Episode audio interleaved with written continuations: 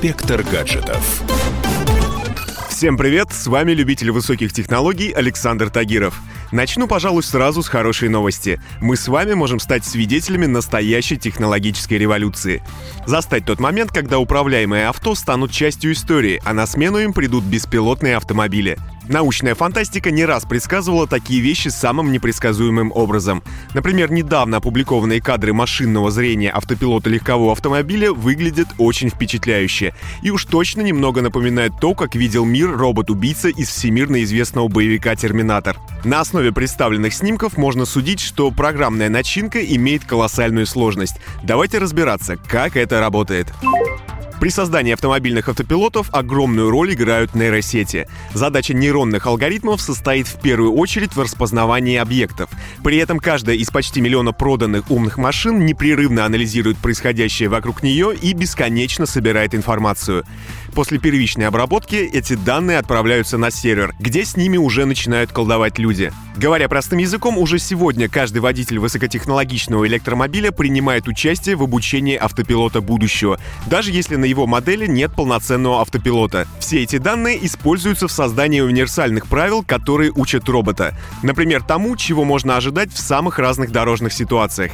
Все это делается ради того, чтобы в ближайшем будущем создать искусственный интеллект, который будет не просто помогать человеку за рулем, а заменит его.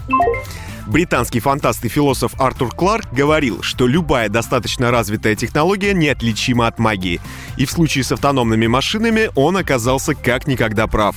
Все вышеперечисленные нюансы позволяют автомобилям с функцией автопилота плавно и безошибочно ездить по дорогам общего пользования. Это устрашающая, но при этом восхищающая реальность, с которой все мы познакомимся совсем скоро. Естественно, массовое использование автопилота еще не произошло, и этому есть несколько причин.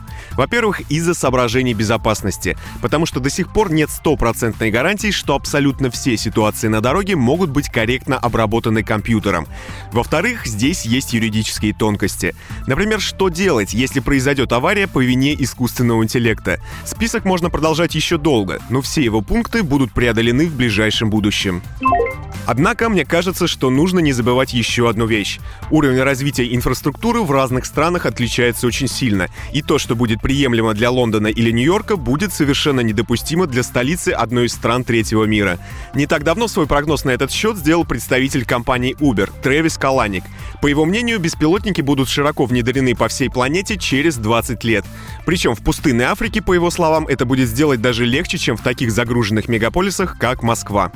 И, конечно, нельзя не упомянуть ожидаемые опасения, касающиеся восстания машин, либо иных форм технологического апокалипсиса. Да, никто не знает наверняка, чем чреваты в будущем все современные разработки. Но маховик прогресса уже не остановить, а паникеры и противники технологий были и 200 лет назад. Так что лучше расслабиться и наслаждаться чудесным временем, в котором мы живем. И даже если мир в конце концов захватят роботы, нам будет что вспомнить.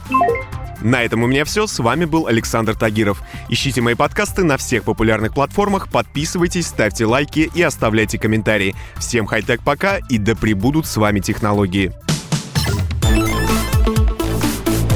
Инспектор гаджетов.